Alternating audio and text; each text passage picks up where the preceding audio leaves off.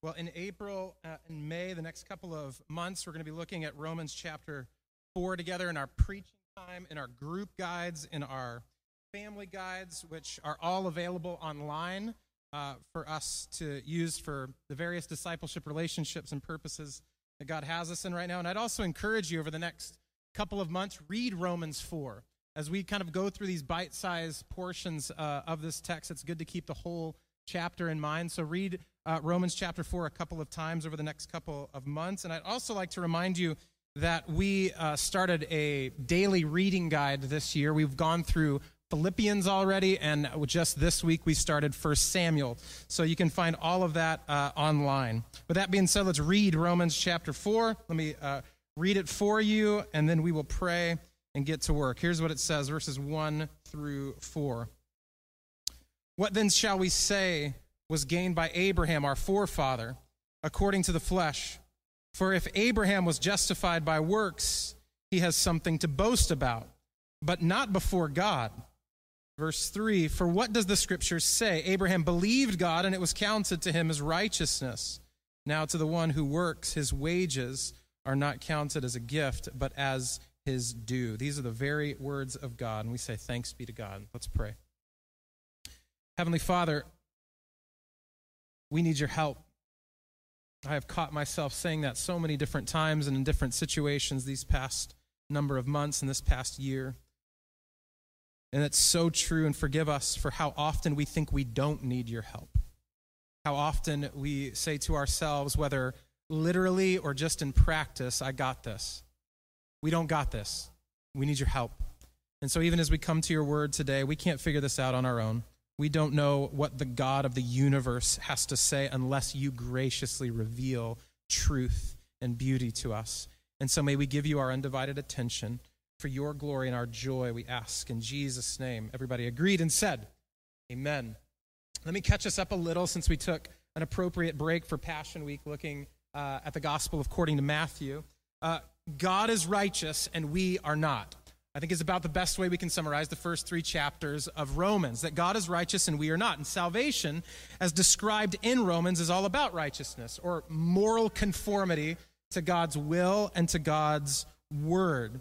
And we can't save ourselves, particularly because, as Paul, the writer of Romans, has made it so clear, all have sinned and fall short of the glory of God. And if that weren't enough, he goes on to say that righteousness, though, apart from the works of the law, has been manifested apart from the law. And so we have been justified by grace as a gift, he says in Romans 3:24 and 25, through the redemption of Jesus Christ to be received by faith. So when we talk about salvation, we talk about righteousness. That's really at the center of the conversation. We need to be saved because we are not righteous. And whether it feels good or sounds good or not, what that means is that we are destined for an eternity separated from God, separated from joy, separated from purpose, separated from family and true purpose that God has for us. See, to be saved, you need to be righteous. And the law of God, which many of us can put our trust in, what we're taught in Romans 3 as well, is all it does is reveal our need for righteousness. The law reveals sin. But the good news, or the gospel, as Paul has articulated it to us in Romans, is that righteousness has been extended to us by grace through faith because of Jesus Christ. So here's how we summarize the past number of months and the past few chapters of the first three chapters of Romans is we can't reach righteousness, but in Christ, righteousness has reached us. Can I get an amen? We can't reach righteousness, but in Christ, righteousness has reached us. This is what makes Jesus different. This is what makes him different than any other worldview or idea that we could possibly consider. See, this is actually a marvel of biblical morality. A marvel. Sometimes we get so close to the gospel, at least in thought, that we are no longer marveled by it. We're no longer overwhelmed by it. But as we read the words of the Apostle Paul, it should be like a cathedral of words that we step into and just look up and just go, wow, right? We're just so stale to this thing. We're missing it. But here's what God doesn't do. God doesn't change the law. He doesn't lower his standards to make righteousness more accessible or salvation more accessible. God does not simply allow his righteousness to crush us, which it would. It would only reveal our brokenness and our sin. Instead, what he does is that he sends his one and only Son, Jesus Christ, to be our righteousness. In doing so, Paul says, the law is upheld. That's chapter 3, verse 31.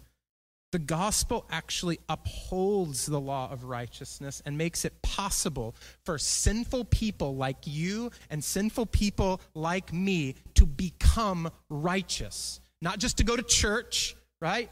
Not just to have a Bible that you read regularly, not just to have these sort of tertiary and secondary things of sort of a Christian culture. You actually become righteous. That's 2 Corinthians chapter 5, verse 21. For our sake, he made him to be sin who knew no sin, so that in him we might become the righteousness of God. God makes his unattainable righteousness available to us through Christ. So the gospel does not mean that the law does not need to be kept. The gospel means that in Christ it already has been kept. It already has been kept. You see, here's how we break it down for our own consciousness, and I believe what Paul is pressing home as he juxtaposes Gentiles and Jews throughout the first three chapters. Moralism, or sort of like the modern way of thinking, moralism changes the law to make a righteousness attainable. So moralism changes the law to make righteousness attainable. We make up rules and things that we can actually do on our own and then judge people for not following those things instead of following Christ, right? So moralism changes the law to make righteousness attainable. Modernism, and this really, forgive me for earlier misspoke, but this is sort of the modern way of thinking. Modernism relativizes the law to make righteousness personal. So whatever is good for you is good for you, and is good for me is good for me. Moralism relativizes righteousness so that you can be your own savior. This is why Jesus is different. Different than moralism, different than modernism, is that Jesus upholds the law to make us righteous. Upholds the law to make us the righteousness of God. So that's the latter half of chapter 3. So now we're caught up. And in chapter 4, Paul continues this theme. He continues to teach on justification by faith, a faith that excludes boasting, meaning you got nothing to say, and a faith which upholds the law. So even though we're starting a new chapter, we're still on the same idea, the same theme. So in chapter 4, Paul deals with another potential objection that his readers may have with his teaching of justification by faith. Remember, Paul has done this a number of times before. In chapter 2, he listed all of these sins, and then he knew that the religious people or the moralists in the room or that were reading this letter are probably thinking, he's really sticking it to the sinners today, and I'm glad he's not talking to me. And Paul kind of switches it on him, and he says, no, I'm talking to you. I'm talking to you. By the way, if ever you think the scriptures are not speaking to you, buckle up. If you think it's for somebody else that God is opening up the scriptures so that you would see the truth and beauty of the gospel of Jesus. If you think, oh, I wish old so-and-so would have read this passage today, I'm going to text them right now and make sure that they read it. You better be sure you have surrendered your heart to that word first. This is what Paul makes clear in Romans 2. See, he is talking not just to one group of people that need to get their act together, and the rest of us are like, yeah, they really do. Way to go, Paul. He's speaking to all of us. He's speaking to all of us. And so we need to be so careful when we believe God's word is going to hit someone else between the eyes and we can't wait to see him do it before we recognize that there's a plank in our own eye that we've got to deal with. And the good news is that Jesus is willing, able, and ready to deal with that so that you can be useful in bringing about healing and hope to others. See, here in chapter 4, Paul anticipates another objection his readers might be thinking, this sort of unspoken curiosity or even objection to what Paul might be saying. And though we may not articulate it the exact same way, I think there's much in here for us to consider because there are things that we also are wrestling with. So what is the objection? Well, in the case of chapter 4, the objection being considered has to do with works of righteousness and works of the law. Paul deals with the objection masterfully, essentially by calling two key witnesses to his behest. Abraham, Israel's great father, and David, Israel's great king. And we'll look at Abraham today in this particular portion in 1-4, and then we'll look at David next week. Essentially, if we're to boil it down to a particular question that Paul is seeking to answer in Romans chapter 4, verses 1-4, is simply this. Is grace new? Is grace new? Is grace, this idea of unmerited favor of God, is this a new concept. In other words, someone may in the audience or in his readership may be saying, so, okay, now it's justification by works alone, but it used to be different. It used to be about obeying the law and finding righteousness without grace and without faith, right? In fact, some of us may surmise a similar kind of thing. When Jesus came, things changed, and now it's by grace. So do you see that's the question? Is grace new? Paul's answer should be real obvious to us, by the way. No, it's not. It's not new. But how he answers this is really important for us. See, the way he begins to address this question is deeply instructive. He does it in two parts. First, he's going to say why his readers are wrong. And the second thing he's going to do is saying, it's really good that you're wrong. So first he's going to say why they are wrong, and then he's going to tell them why it's so great that they're wrong. All right? So one way for us to be thinking about this is that Paul is going to give them the truth, and then he's going to show them the beauty. He's going to tell them the truth about grace, and then he's going to show them the beauty about why this is who God has always been. Now let's remember, Paul has already established that grace or justification apart from the law is not a new idea. He goes to chapter 1 and in chapter 3, making it clear that the prophets in the Old Testament scriptures have testified about Jesus coming. Chapter 1, verse 2, promised beforehand through the prophets in this holy scriptures. And then in chapter 3, the law and the prophets bear witness to it. Bear witness to what? The gospel of grace. This is what God has always been planning on doing, in other words, is what Paul is saying. In fact, notice that in chapter 3, verse 21, there's this present language that the law and the prophets are still bearing witness to Jesus Christ. They're still bearing witness to Jesus Christ. So, grace is obviously not a new concept to Paul. It's not a fresh thought. But that's not precisely, I think, what Paul's audience is likely wrestling with. It's connected to this, but it's more specific. It's about, this is what Paul is really going to be confronting in chapter 4. After all, the Bible, including the Old Testament, is teeming with God's graciousness. We see his graciousness everywhere. So the objection really has to do more with the heart of God's character and the heart of salvation, about what it means to be saved. So perhaps a better way to articulate their question is not just, is grace new, but is grace the new way that God saves humanity? Is grace the new way that God saves humanity? Or to put it in more churchy language, if you please, is salvation by grace through faith only a thing after the death and resurrection of Jesus? Is salvation by grace through faith only a thing after the death and resurrection of Jesus? Again, Paul's going to say no. He's not going to bury the lead. He's going to say no. Grace is not new in any shape, any form, any fashion. But Paul makes his way to that answer by first asking a couple of questions. Now look again, chapter 4, verse 1 through 3. Here's what Paul begins to say. In addressing this question or concern, he asks a few questions. What then shall we say was gained by Abraham, our forefather according to the flesh? For if Abraham was justified by works, he has something to boast about, but not before God. Verse 3, for what does the scripture say? Abraham believed God, and it was counted to him as righteousness. Now, to the one who works, his wages are not counted as a gift, but as his due.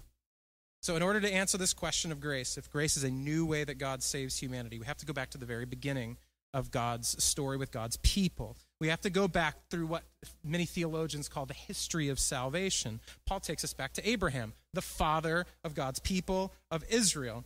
And in his questions and commentary, Paul makes it clear there are a number of corrections he is going to make for his listeners. So between the lines, we can discern that the objection his readers had, they believed that Israel in general and Abraham in particular was selected and saved by God because he had a righteousness in and of himself, that his works proved that he had a righteousness, a salvation, if you will, in and of himself without need for grace or faith. But that's not true. Paul is making this clear through a series of corrections. Remember, first he's going to tell us why they're wrong, and he does it in three ways. He corrects three things that we can understand about their presumption. First, he corrects history, then he corrects their theology, and then he corrects their character. So history, theology, and then character, and every correction proves that grace is not new. First, he corrects history. Abraham was a victim of what we may describe today as revisionist history. We still fall prey to this deception. Paul's first question reveals this errant presumption. Abraham gained nothing according to the flesh, but people had begun to presume that Abraham was special.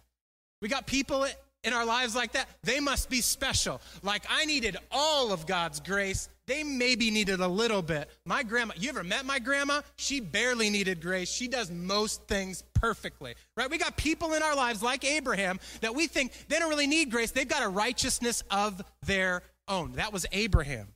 He was a celebrity of their culture, a fame in their faith, and they believed that he didn't need God, that he had a righteousness essentially of his own. But if that were true, the grace would be a new thing. If that was true, grace was a new thing now that Paul was teaching his readers that Abraham did not need. To fact check this misconception, Paul goes back to Genesis 15:6, and he says, and he believed God, and it was counted as righteousness. See, belief or faith is what led to righteousness, Paul says, not works, but faith and grace. So this passage sets the record straight. And I wonder if there's something even, take just a second for this, if there's something even between the lines of Paul correcting history that's really good for us. A lot of times we try to correct people or history or faith or our own feelings by going to a lot of other things except the Word of God. Where does Paul go to bring correction to his readers? Genesis 15. He doesn't go, oh, you guys, I really think that Abraham was kind of messed up. And like, what do you feel about that? Let's form a small group and talk for months about it and see what we work out together. He's just like, actually, we could just go to the Bible and know right now. Genesis 15, verse 16. This is so instructive for us. Church, go to the Bible. Quit going to all kinds of other places to figure out the truth and the beauty of who God is. Go to the Bible. It's right there. Many of us are so confused right now, myself included. Do you know we get so weary and so tired and so frustrated, usually because we're looking for all of the answers in all of the wrong places? We're going to our friends, we're going to our family, we're going to the invisible judge within our own hearts, trying to find truth. It's not there, it's in God's word. Paul goes to God's word, he course corrects, he corrects their history. This is by grace, not by works. Paul corrects their errant historical fallacy. Second, he corrects theology. One of Paul's primary points in his theme of justification by faith alone is that for the Jews and the Gentiles, it's a singular theology. It's a theological point he's making in Romans 3:29 and 30. It says that God is one. That has a dual meaning. It means that God is not divided in a couple of ways. He's not divided in the way that he saves both Jews and Gentiles on the merits of Christ. A Jew is saved on the merits of Christ. A Gentile is saved on the merits of Christ, not because they are a Jew or a Gentile, because they have a righteousness of their own or they don't. It's based on the merits of Christ. So that's the way that God is one, firstly. Secondly, scriptures teach us that God is united within himself, God the Father, the Son, and the Spirit. So God is one in both those ways, in the ways that he saves and in his nature. So God is eternally unchanging within himself and in what he does and how he relates to humanity. This is a fundamental doctrine with so many implications. The writer of Hebrews puts it this way. Perhaps this is a familiar text to many of you, that Jesus Christ is the same yesterday, today, and when? Forever. He doesn't change. He is the same yesterday, today, and forever. So if grace is a new thing, then God is different today than he was yesterday. This is what Paul is communicating to his readers. The structure of our modern Bibles actually is pretty misleading in this. This is one of the reasons why Martin Lloyd-Jones advocated publishers to stop putting the distinction between the Old and the New Testament, because it can be confusing. When we see a divide like that, even the way our Bibles are laid out, which are not inspired by God, but inspired by publishers, to put it this way, the divide unnecessarily gets us to think, oh, something changed. God's different now in the Old from, or in the New from the Old Testament. It's misleading to us, and we begin to adopt this theological errant view of who God is. It's not true. The Old Testament is not this place that has no grace, and then Jesus shows up in the New, and now there's all of this grace. God is the same yesterday, today, and forever. That's always been wrong, that he has changed, that he is different. God was gracious, and God is gracious. God promised his Son, then he sent his Son. God loved us, and God loves us. God was righteous, and God is righteous. God was one, God is one. Yesterday, today, and forever. Am I preaching to you yet? So what happens is that things don't change when Jesus shows up. They are fulfilled when he shows up. Things are fulfilled. They come to fruition when he shows up. We see the clearest manifestation of God's grace in Jesus. We don't see a new thing called grace in Jesus. Grace is not new, and Paul corrects our bad thinking on this, bad theology. Lastly, he corrects character. So he's corrected history, he corrected theology, and now he corrects character. How does he do this? Well, boasting continues to be at the heart of this objection, and Paul knows this. Verse 2 says, "For if Abraham was justified by works, he has something to boast about, but not before God." See, boasting keeps coming up because the human heart searches for ways to boast in itself. I had to pray this morning with our band before we gathered today. God, forgive us for the ways we thought it was going to be about us today. Because when I woke up, my heart started searching for things to boast about. Who did I already outperform before they even woke up today? Who was I already better than in the way that I parented my screaming children in the middle of an in-person gathering? Who's the man? Like, all of these things start coming to our mind. And what's Paul say? Abraham literally had nothing to boast about in God, so why do you keep talking? Because there's something going on. See, the ego, as Richard Rohr says, hates losing even to God. Even to God. Paul's correction here, though, is that whatever it is that you find to boast in, whatever your heart latches onto, makes no sense in the presence of God. Whatever you look at your neighbor and just go, I'm better than him or her at that or at this or the way that I did that. Whatever that thing is that makes you better than them, you bring that before God and see how far that gets you. You bring that before God and see how far that gets you. I've just come up with a few ways that, you know, I can do this, and I imagine you can too. Ways that we believe that we can impress God. We come to him and say, I raised my kids really well. Did you see? He simply says, I've given every family on earth their name. You make a lot of money, and God says, I own a cattle on 1,000 hills. For every beast of the forest is mine. You served your neighbor this week and thought it was really impressive. Jesus says, I came to give my life as a ransom for many. He invented loving neighbor. So what do we have to boast about? And I think this should do something to the very level of our hearts. Because when we're not boasting in ourselves, we welcome correction. When I'm not trying to protect my righteousness from my brother or sister, then when they say, hey, I really saw that the way that you said that, you were sort of powering up on them. Your ego was showing. Your pride was showing. I don't fight back and defend myself when I'm not boasting. I go, yeah, I know. That's something the Lord has really brought to my attention. I don't defend. I boast in Christ. God, thank you that you have brought this to my attention because I want to know true righteousness. See, when I don't have to protect my righteousness, I can trust his. I can trust his. You think Abraham has something to boast about, not before God. Boasting is excluded, Paul says. Paul corrects character. So grace is not new. Abraham was saved by grace. God has always been gracious and saved humanity by grace. There was never, ever anything that you could boast about before God except his grace. Grace is not new. Are you with me at church? This is not a new way that God relates to humanity. This is the way he has always related to us. I think these corrections, they'll put us on our back foot a little bit. Paul's Jewish readers had built their worlds on works of righteousness. And so if this is really true, there's some things that we have built in our lives that we have to be really, really careful about not establishing our hope and our trust and our joy in. Martin Luther said that religion is the default disposition of the human heart. See, somewhere in us, in our brokenness, we believe that works will lead to righteousness. That if I work hard, I get good things. That if I do good, I get good.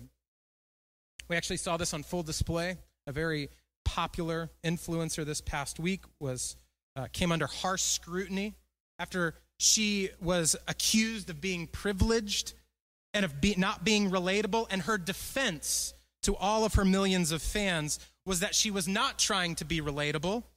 She had earned her privilege through hard work, and they should celebrate her righteousness. Now, there are many layers to this. I certainly don't know this person's heart, but suffice to say, she was defending the exact same objection that Paul's readers had. Boasting in our righteousness is permissible, if not good, because we've earned it. We've earned it. If Abraham has something to boast about, then so do I. If you work hard, then you can boast in yourself too. That was the influential message of the past week. And in many spaces of culture and in our hearts, this just makes sense. But my brothers and sisters, this way of thinking and living is antithetical to the gospel of Jesus Christ. And it's really good news that it is. This is really good news. See, Paul has told us the truth. He's explained why we were wrong in our thinking, why his readers were wrong. He corrected our misunderstandings, and now he explains why this is really good news. Look at verse 4. It's really good news that we're wrong about righteousness and boasting in works of righteousness. Now to the one who works, his wages are not counted as a gift, but as his due. See, the fundamental difference between the gospel that Paul is writing about and the objection of his readers come down to the difference between a gift and a wage, or grace and works.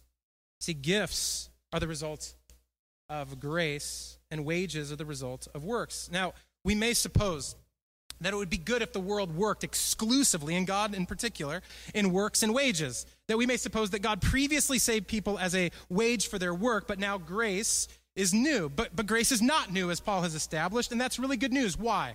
Why is grace better than a wage? A couple of reasons. First, Paul says, you're wrong about history, you're wrong about theology, you're wrong about character, and that's really, really good news. Do you see? Paul says, if you are right, you'll never find real joy. If you're right, you'll never know peace. If you're right, you'll never know rest. You'll never know righteousness. Why? Because wages have limits. You have limits. Your works have limits. Your ability has a ceiling. You can only earn as much as you can work. But in Christ, because of grace, you can receive as much as you are loved. Grace is greater than a wage. God's wellspring of love is infinitely more vast than yours or my ability to obey his word on our own. Grace is greater than a wage. But also, the Bible is really clear what our wage actually is, what our works earned us. The wages are what we have earned through our works of righteousness is death. The wages of sin is death. Death is what we have to show for our own works of righteousness. This is why in God's presence we have nothing to boast about. See, you don't want to be left with your wage. You don't want to be left with what you've earned. It's good news we're wrong about righteousness. You don't want to get what you deserve, church. You don't want to get what you have earned. You want grace. I want grace. So we're wrong about righteousness. We're wrong about works-based righteousness. That's really good news. In fact, the way this grace is extended to us is because Jesus took your wage. Church, you don't want Jesus to give you what you have earned. You want Jesus to take what you have earned. You don't want to get paid your wage. You want Jesus to pay your wage. You want Jesus to take your wage. And the good news of the gospel is that he has. Jesus took the wages of our sin and paid them on the cross so that you might receive grace. Paul says you're wrong about Abraham. You're wrong about works. You're wrong about righteousness. You're wrong about grace. And that's really good news. Are you with me yet this morning? That's really good news. If you think you can save yourself, if you think you have reason to boast, if you think you want your wage, you're wrong. And that's really good news. Grace is not new news. It's good news. Grace frees us. Grace changes the way that we live. Can you even imagine? If life is by grace, then we are not devastated when we make the mistakes. We are not broken when we learn something new about God. We are not shamed when we are not morally perfect because we are not depending on our own righteousness. We are depending on his. We are not depending on what we have earned. We are dependent upon grace. See, grace has been extended to you because the good news of the gospel is that when righteousness could not be reached, righteousness came down. So, Heavenly Father, we worship you and we thank you for this. Help us to live as people who know and love grace. We ask this in Jesus' name. Amen.